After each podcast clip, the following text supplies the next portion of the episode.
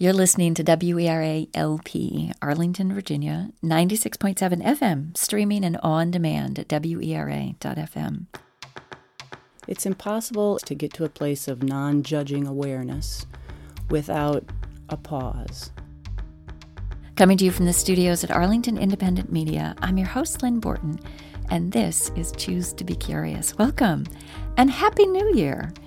This is a show all about curiosity. We talk about research and theory, but mostly it's conversations about how curiosity shows up in work and life. And when better to invest in a little curiosity than the start of something new?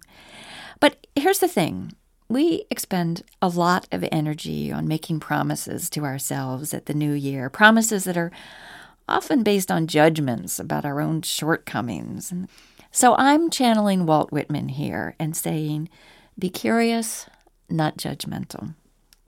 How might we carry that spirit into the new year? Rather than New Year's resolutions, I propose New Year's reflections. The inspiration for this came a few years ago when I came upon an article in Forbes magazine, of all places, with a list of 20 questions to ask oneself at the start of the year. I turned that simple list into three weeks of journaling, focusing on one question each day. Questions like What am I most proud of? What do I wish I did differently in the year? What did I resist the most and why? What new skills did I acquire? It was the last one I mentioned about new skills that stopped me up. I didn't like the answers I had, or frankly didn't have, to that one, and I started thinking about what skills I might like to acquire and promptly signed myself up for an improv class. I did not see that one coming at all. I would never have put that on a list of resolutions. But with reflection, I came to it by posing the questions, by choosing to be curious about how I have or might like to invest my time and attention. I unearthed something both new and actionable and also fun. I loved the class. You won't see me on the improv stage anytime soon, but I carry the lessons with me, and they show up in the most surprising places. So here we are at another new year, even a new decade. And I thought, this approach worked for me. Let's have a curiosity conversation about New Year's reflections, not resolutions.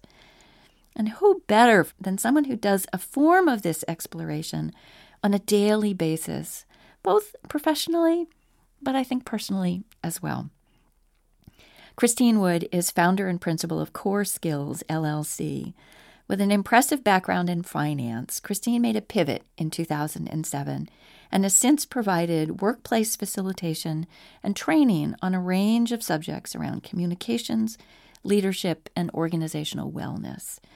As she says on her website, her vision is twofold a world where skillful communication makes cooperation, not conflict, the norm, and a world where self awareness and skillful choices lead to individual health and happiness and a better global environment and economy. That's all. Self awareness and skillful choices. That's everything. So, welcome, Christine. Thank you, Lynn. Thank you for welcoming me into your community of the curious. I'm excited about it. So, as we were preparing for this and talking about it, you made this really interesting distinction about awareness and knowledge. And I thought that's probably a really good place to start. Mm. Spin that out for everyone else. What do you see there? Well, it, it's about specifically questions, mm-hmm. knowledge questions versus awareness questions. And a, a knowledge question is just what we would imagine. I'm seeking some information, so I ask a question and I get that information in return.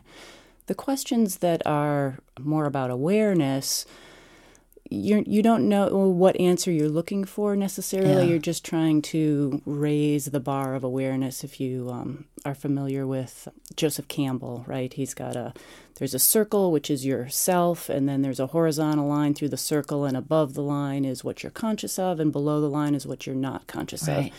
And so the the attempt to ask questions that that lower that line. So that, that more of the circle is awareness. Right. Yeah. We're more aware of what makes us tick and where we come from and how we choose things and what how resistance shows up you mentioned resistance in your introduction how resistance shows up for us and what does that mean mm-hmm. and then mm-hmm. what can we do about it right right and so when you look at self-awareness in your work with your clients mm-hmm. you're helping them dig in a little bit you're ha- having them ask questions how do you help them build lower that line and mm-hmm. build that body of self-awareness well, as is typical when you're working with teams in a workplace, some of the self awareness starts out at the place like the Myers Briggs uh-huh. or the DISC survey or things like that to just raise your awareness of maybe it's Strengths Finder. What are you good at? What are you naturally prone to doing or not doing? How do you typically show up?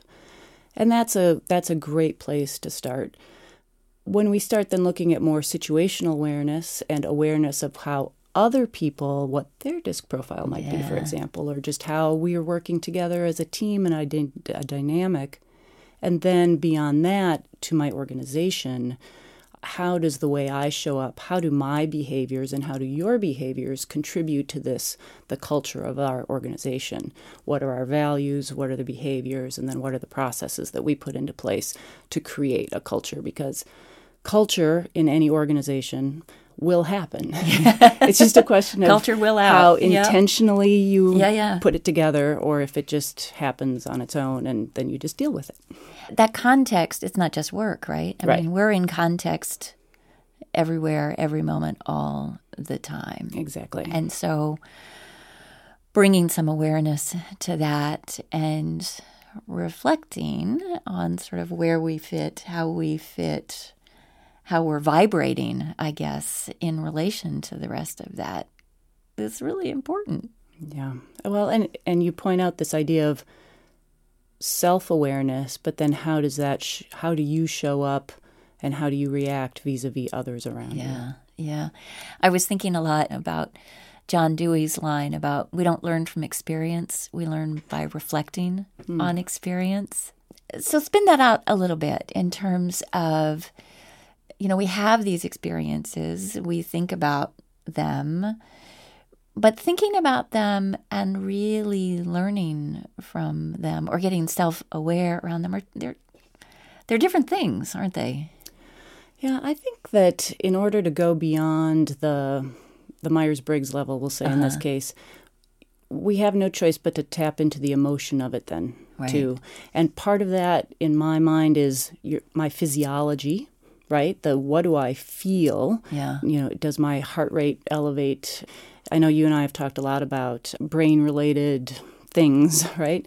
And this idea that uh, there are different parts of your brain that are active at in different moments, and that if you've got a fight or flight mechanism triggered, in other words, if there's right. a high emotion situation, whatever that emotion is, we can't use our prefrontal cortex and we can't reason, we can't use language. So, in those moments when you're nervous because you're about to give a speech or you're upset because you're in an argument with somebody who you think doesn't value the work that you're doing, it's impossible, right. literally impossible to come up with the best words, the right argument, and and put that together in such a way. So if we're not in touch with the emotion, and some of that is through our physiological reaction to that emotion, we've kind of lost the battle before we've even entered the fray. well, and knowing that about ourselves and having some strategies for addressing it right. is that's half the battle, right? It is. So when you're doing this either personally or professionally, what kinds of things do you what kinds of things do you coach people towards to to get to that awareness? I mean, what mm-hmm. are the mm-hmm. things that we ought to be paying attention to? Well, first, our bodies yeah. and how we're reacting to a situation. And, and it's always about a pause. It's impossible, in my experience, to get to a place of non judging awareness without a pause. So there have been times, you know, uh, in a workplace, for example, where I've been getting a little hot under the collar about whatever's happening, and I have pretended I had a phone call, uh-huh. left the room, uh, taken a few deep breaths, um, when my when I'm parenting my children, when I start breathing audibly, mm. they know they need to back off. Mm-hmm. So a few deep breaths is always my go-to, and it's been shown in lots of different ways to lower one's blood pressure and kind of get us back into our prefrontal cortex and out of our lizard brain, so to speak. Right. But taking that pause and then bringing curiosity to, wow, I just reacted in this way. What do we think that is from? Yeah. And then it goes to your point about reflection. You're not necessarily, or at least I don't necessarily figure it out in that moment when the emotion rose. But later, if I can meditate on it, or maybe it comes to me in the shower, or when I'm driving somewhere, or sometime when I'm not, when my brain isn't very engaged and busy on something, mm-hmm. that's when sometimes the answers come up, right? Like, oh, you know, I wonder if that's related to this thing, or you know what, I think fundamentally, I'm not feeling valued in this relationship, and so that is hurtful for me, even though that's not the intention things like that. I love this idea of the pause. I, you know, I think we live in a society that doesn't really create much room for pause. On the nose, she's pointing at me. Yeah, and I don't, I can't attribute it, but somebody has a great line about rather than uh, saying "don't just sit there, do something," it's like "don't just do something, sit there." Mm-hmm. Even at 15 seconds, 15 minutes, whatever it is, to sort of break the momentum of that physical, beyond our control response to at least, as you say, like put a pin in it. You don't have to solve it right then, but it's like, okay, I'm going to come back to this. And and then when you do have the opportunity of time and reflection and a little oxygen and and space to sort of process it. So building in those pauses moment to moment, but also day to day. That's an important practice, isn't it? I agree, but I think people often get frightened by the idea of, oh, I have to carve out a substantial amount of time to sit and contemplate my navel, mm-hmm. right? And I don't think that's the way it goes. You talk about moment to moment. I mm-hmm. wrote an article a long time ago for a wellness newsletter called Meditation for the Rest of Us. Oh, because oh, yeah, I, have, I have a hard time just sitting still, like uh-huh. many people do, right? Uh-huh. But there are lots of ways that we can incorporate just a momentary pause, whether it's deep breathing at a stoplight or at a don't walk signal, right? Uh-huh. Or if you're when you're standing in line. And then going to back to the point that I made before about when you're driving or in the shower, if you're not also listening to the radio and doing 12 other things at the same time, you don't always have to not do anything, but just do one thing. Uh-huh. like if you're just preparing dinner, if uh-huh. you're just uh-huh. chopping up the vegetables, sometimes that's enough headspace to kind of create this, you know, this ease where, oh, that bright idea comes up or that insight. Well, you know what I like about that? One of the reasons that I think so many people feel frustrated by their resolutions mm-hmm. is that they're add ons. Mm-hmm. And what you're offering is a strategy for incorporation as opposed to addition. Mm-hmm. So that, uh, you know, you're doing something meditative, like mm-hmm. chopping vegetables or emptying the dishwasher or whatever. Use that as kind of you time, as opposed to this is chore time. It's exactly. ah, mm-hmm. very nice. I folding like laundry. That's a good one. Ah, I now don't mind folding laundry because it's quiet time. Yeah, it's good. And you can use it yeah. And I've made it a walking meditation where I fold one thing and then I walk it to its place. And then I fold another thing and I walk it to its place. It's super inefficient. Efficiency, I think, is a little bit the enemy of mindfulness. Because uh, when yeah. we're when we're hyper efficient, we don't have the space. Mm-hmm. Mm-hmm. Do you think there is value in sort of an annual process of kind of taking a longer pause potentially and sort of doing the kind of break the momentum, if you will, and reflect, or is that an arbitrary thing? I think it's different for every person. I mean, certainly the the mindfulness professionals mm-hmm. will say yes, a, a, annual at least bigger pause. I'm part of a a mindfulness group this year called the Year of Living Mindfully that I started in October. So this is my new personal practice around wow, how am I going to be mindful? Maybe I will actually end up with a seated meditation practice. It's possible. Anything is possible. But that certainly one of their recommendations is first of all, daily practice of some kind, uh-huh. even if it's just short bursts of mindfulness. But then yes, annually and they advocate for like a week long silent Vipassana retreat. So, oh, wow. So I'm going to do that for the first time in February. Wow. But I've done maybe three or four day retreats before mm-hmm. in silence, and it's and it is cleansing. It's uncomfortable sometimes, but the discomfort should bring up our curiosity, mm. right? The discomfort is the resistance, and and that is the prime place to drill down with curiosity. Talk more about that. So so anytime we're feeling resistance like oh this is uncomfortable or I don't like this or I don't like this interaction, usually underlying that is again an emotion, right? right? And so just being curious about investigating what that is will lower the line that we talked about, that Joseph yeah. Campbell line about yeah. consciousness. Yeah, I, I think my shorthand for that is I'll often say that I need to go towards the fear when mm-hmm. I find myself right you know, kind of avoiding something, it's a sure sign. Yes. that I need to, I actually need to not be avoiding it and I need to go towards it in some fashion. Right. When you're ready. Right. To, I mean there are right. definitely right. things for people and that right. And and being curious about that. Is this wow. So going back to this idea of non-judging awareness, that's a perfect time to say, "Hmm, I am aware that I have fear about this." Yeah what do I think about that? Is this, now that I've recognized it, is this a time when I can explore that? And sometimes the answer is no. Yeah. But then you, as you say, you put a pin in it and say, okay, well, we'll come back to that later. Yeah. And ultimately, it's likely it will surface again and you'll have another another opportunity to revisit it. But but yeah, being I mean curiosity is it's the key. I want to I want to pause on the the judgment mm. thing because I know that was something that when we were talking about having this conversation, we were talking about talking about this.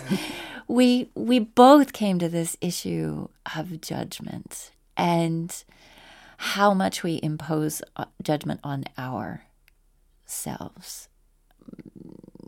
Do you have strategies around that? I often come back to this phrase about non-judging awareness. I like that. You know, being. A, I do too.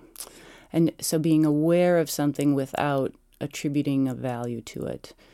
I, I find that that is really helpful and and the judgment I have found that I personally need to practice not judging others at least as much as not judging myself. Mm-hmm. And it isn't mm-hmm. typically out loud, but it is quietly in my mind when the person at the gap isn't folding the shirts the way I would like them to. Mm-hmm. Or or something completely trivial and ridiculous like that. Oh, the driver who just cut me off in traffic. Uh-huh. I definitely immediately have a judgment about them. Uh-huh.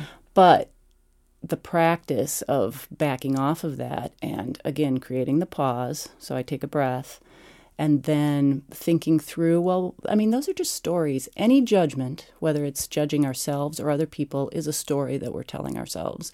And 90% of the time, the stories are not accurate. We don't have all the information, certainly right. about other people. Right. So if we can be curious about that judgment and the story that's behind it, I think that helps us pull the threads a little bit and get a better sense of what's going on. I like that judgment of other people is is a kind of an insult not only to them but to ourselves, isn't it? I mean, we're not we're not being as respectful of the whole story for other people when we impose that judgment and we sort of then create this box for ourselves. Mm-hmm. And I hadn't really thought of it that way until you just kind of spelled that out. So thank you for that because you know, I go there too. Mm-hmm. You know, we all go to that place and and kind of pulling back from it and going, well, how else might I see this? How else might I interpret this? Which is one of my favorite you know, kind of curiosity practices. Mm-hmm. It's like, like, how might I X, you know, whatever it mm-hmm. is. And again, sort of bringing it back to the new year. How might I go into this new year, you know, in this way or that way? So are there are there questions that you ask yourself on the sort of the how might I level? Well, going back a little bit to something that yeah. you said about about what I call choosing a perspective right? Oh, There's yeah. an exercise that I do with in workplaces and other places where we put tape on the floor and make a pie essentially, right? Uh-huh. I, it's called it I call it the perspective pie. And in the middle of the pie, you can put uh, on a piece of paper anything, the, you know, the person cutting you off in traffic. Boom. That's just an objective thing that happened. But then we can choose, it's like a muscle we can exercise perspectives about that. So when somebody cuts me off in traffic, my first perspective is likely to be, what a jerk, right? right. But later, what are some of the other perspectives we can try on? I'm going to give one, then Lynn, maybe you've got a perspective uh-huh. you want to share. But one of my favorites is, oh, poor guy, he really wanted to be a NASCAR driver, but instead he's something much less interesting than that. And so this is, in Northern Virginia. yeah, this is his out. Boy, uh-huh. you know, I hope that gave him a little bit of joy. Uh-huh. You know, or I don't know. Is there or a perspective a, that comes to mind? There's a family emergency, and right. he needs to get somewhere faster than I need to get where I need to go. Right. So in all of these little incidences every day where we are prone to judgment, uh-huh. which is all of us. Yeah. It doesn't make anybody a bad person. We can pause and then choose a new perspective. And my mantra or focus this past year has been joy. So I'm trying to pick fun perspectives nice. when I think about that. Just like what what's another explanation for this? Just one of the things that I say in some of my literature is just relax your certainty right? We we show up Ooh. so certain that my, our judgment is accurate, that the story we're telling ourselves in our heads is mm-hmm. the right one, mm-hmm. that your motivation for doing what you did is exactly what I think. And like I say, 90% of the time that's not the case. So if we can just relax our certainty that we know and we're right and we're the smartest person in the room, wow, it opens up a lot of possibility. Well, I Love that. So, are there things that going into the new year, the new decade, you're reflecting on? I don't tend to do it at the new year. Mm-hmm. I tend to bring it up as it comes to me. So it's probably been at least two and a half years that sort of my reflection or mantra has been around ease and flow those are my words i like to i'm a very word uh-huh. person uh-huh. i like words and so adopting a couple of words for my intention or my focus is typically helpful for me and i was at a time when i was really trying to figure out what do i want to be when i grow up and what's important and am i achieving x or y in the way that i want to and i, I felt a lot of grasping like i was mm. i was reaching and grasping for things in a way that I don't know, didn't feel spacious and didn't feel helpful and just made me feel like I was judging myself. Mm-hmm. And so my my my focus or reflection for two and a half years now has been ease and flow. You know, just sort of being more easy or easeful uh-huh. with things and just kind of letting things flow. For me, it's not first of the year, and it tends to be a word that I focus on, and then I just try to bring that up to start my mindfulness, my mindful moment. Nice. So that's a lovely segue to the words in my big jar of wannabe Ooh, analogies. Yay, I can't wait. Oh, good. Okay. So reach in. Let's see what we find here. And would you like to go or you want me to go first? well, I think that typically you go first so that we can think okay. a little bit. Because you're, you're more practiced at okay. this than we are. So I have mashed potatoes. Mm-hmm. Um, how is curiosity like mashed potatoes? Uh, so I'm going to say that um, curiosity is like mashed potatoes because, well, for two reasons, for me anyway. One, mashed potatoes are comfort food, and curiosity has actually become a comfort to me. But also, mashed potatoes are potatoes in a wholly different form. Like they have been transformed. And I think curiosity does that as well. And the way that you talked about perspective, mm-hmm. it transforms our experience of a thing. And a mashed potato is different than Yeah. other forms of potatoes. So that's Very what true. I've got. What do you have? Mine is spring rain. And it would be Mm. pretty easy to just say, well, spring rain is like curiosity or vice versa because it nourishes and allows things to grow, right? But I would just add to it that um, also there are, while generally it's great and a spring rain is fabulous, like curiosity, sometimes it's maybe not the right place or time. Like if you're trying to have a Yeah. uh, you know, if you're trying to have a picnic, a spring rain is a little It's bit of a kind of a bummer. And sometimes curiosity shows up, uh, you know, diversity and inclusion. Yeah. Sometimes I might show up as a curious person and want to ask questions about somebody and their background, and it's maybe not appropriate. So I need to know to, in this case, bring an umbrella or, you know, do something that, and not just rain on everybody all the time. See, I love that you brought that back around to self awareness right there. See how you did that? That was elegant. That's why I'm a professional. Uh, I do- it clearly. and audience, yours is beads. How is curiosity like beads? Let me know. Facebook, Twitter, hashtag analogy. Well, Christine, thank you so much for this. And I am looking forward to reflecting with you in the year and the decade to come. the decade, wow. I know. I hadn't really thought about that. Me either, until literally this morning. All right, well, that's something more to reflect on then. Uh, you've been listening to WERA 96.7 FM. If you joined us late or want to catch up with this or any of the other great shows here on Radio Arlington, check us out online and on demand at WERA.fm. You can hear all my previous shows on iTunes, Stitcher, Mixcloud, SoundCloud, and Facebook, all at Choose to Be Curious and on my website at choosetobecurious.com. I hope you'll follow me there and on Twitter at choose number two, letter B, curious. Don't forget to send us your beads analogy, hashtag analogy. Many thanks to my guest, Christine Wood. Links to core skills and that Forbes list of questions on my website. Our theme music is by Sean Ballack and Up, Up, Up and Over by The Balloonist at Blue Dot Sessions.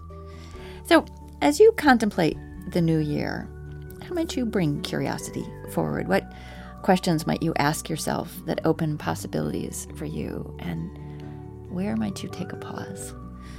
I hope you'll join me again next time. And until then, choose to be curious. So, one of the many things I love about what you've just said is the the generosity you've brought to this. And it's not just the generosity of your sharing your thinking it's also the generosity to all of us of creating that pause of stepping back from the judgment. Why are we so reluctant to give to ourselves in this case or to others, especially when it's something that takes no extra resource right. and and pays such great dividends, whether it's giving ourselves the space and time and being generous around that or to be generous with another with another person that's the best gift um, that we can give. And I certainly we could use more of that Choose to Be Curious is sponsored in part by Realtor Christine Hopkins. Curious about real estate? Christine works with clients from around the world using her time and knowledge to build community. As she likes to say, community engagement has always been my big why. Working in real estate has helped me express that. What makes you part of a community more than living there? For more information, visit facebook.com slash Nova House Hunter.